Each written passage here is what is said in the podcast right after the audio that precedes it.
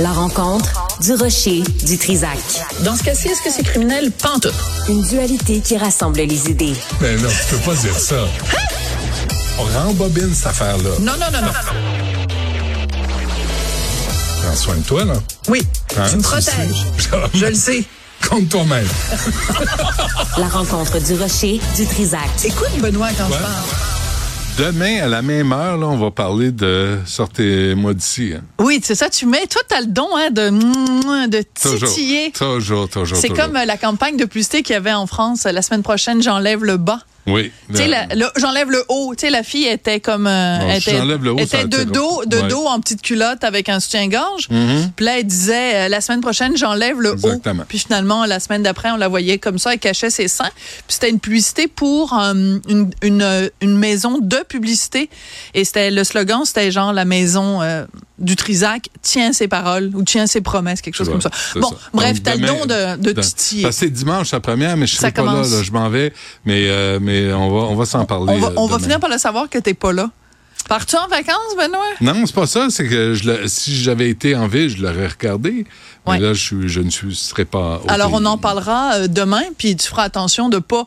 Faut pas que tu dises. Comment faire des finit, hein? Non, non, parce que je vais regarder le premier épisode. Ouais, ouais. Et là, demain, là, là j'ai été averti. Là, tu sais. Ah oui, faut pas que tu dises ça. faut Faut, pas que tu révèles. qu'est-ce que qui se passe. Non, mais parce que les gens ont du plaisir à écouter. Puis, faut pas le dire tout de suite parce que, tu sais. Non, mais c'est que ce qui se passe, c'est que les gens, ils écoutent l'émission en trombe. Hein, c'est vraiment des centaines de milliers de gens. Trombe. Et ils veulent pas qu'on gâche leur Ben, plaisir. et c'est normal. Ben, ben, pensez que je suis assez mesquin. Le Québec va taillir si tu gars- révèles des punchs. Un peu plus, un Bon. peu moins que ça. Revenons à notre petit sujet. Ah, c'est quoi la Biennale de Ah, Venise bon. d'abord? Bon, la Biennale de Venise, comme euh, son nom l'indique, c'est un événement euh, culturel excessivement important qui a lieu à tous les ans. C'est-à-dire qu'une année, c'est euh, la Biennale de l'architecture, puis une année, c'est la Biennale des arts en général.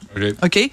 Donc, dans le milieu euh, artistique, quand même assez pointu, mais quand même, c'est l'événement où euh, des, des, des, ça se passe sur une petite île au large de, de Venise et il y a chaque pays a son pavillon.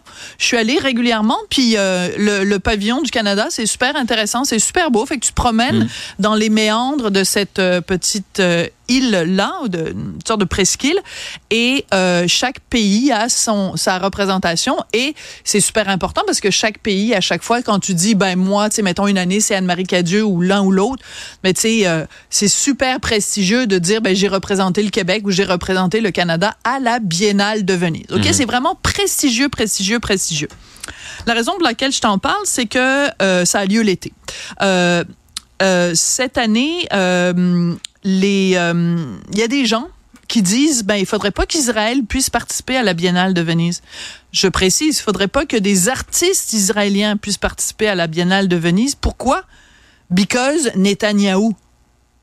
Parce que euh, Israël est un État génocidaire, selon ces personnes-là. Est, un, est un État sanguinaire et tout ça. Alors, je pose la question, toute simple. Qu'est-ce que l'artiste qui gosse du bronze a à voir avec ce que fait son gouvernement? Donc, les gens sont en train de faire exactement la même erreur qu'ils avaient faite au moment où la Russie a envahi l'Ukraine.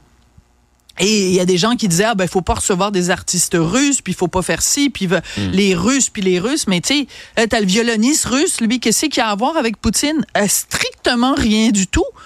Et même si le violoniste russe, il dit, mettons, Poutine est formidable, puis euh, on, fait bien d'écraser les Ukrainiens, ça se discute encore même de savoir si ce gars-là doit être boycotté ou pas. Donc, dans le cas de euh, Israël, moi, ma position est exactement la même, peu importe le pays dont on parle.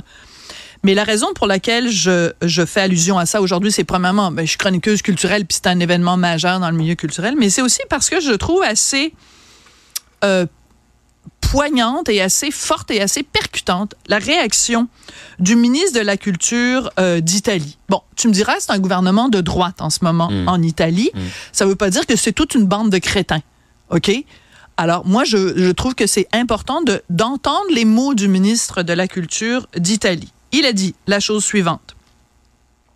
le diktat de ceux qui pensent détenir la vérité et qui, avec arrogance et haine, pensent pouvoir menacer la liberté de pensée et d'expression créative dans une nation démocratique et libre comme l'Italie est inacceptable et honteux. Vous avez parfaitement raison, monsieur San Giuliano, grazie mille per tutto. Il a entièrement raison c'est pas à des gens qui, en plus, c'est quand même assez singulier parce que dans le milieu des arts, s'il y a une valeur qui nous est chère, c'est la liberté d'expression. C'est la liberté de ben création, la ben liberté d'expression. Hmm. Alors, il pourrait très bien y avoir, par exemple, et, et qui nous dit que là où les artistes euh, qui ont été choisis pour représenter Israël au pavillon d'Israël, je pense pas que, tu sais. Qui va euh, décider? Mais qui va décider? Puis ben quoi? C'est quoi? Donc, euh, euh, à ce moment-là, le jour où il y a eu, mettons, George Floyd, il aurait fallu que cette année-là, les États-Unis soient écartés mm. parce que les États-Unis maltraitent la minorité noire. Ouais. Euh, nous, le Canada, faudrait pas qu'on ait le droit d'y participer parce qu'on maltraite les Autochtones. Les Iraniens, comment ils ont traité? Mais non, mais évidemment, ces gens-là vont rien dire contre, contre l'Iran.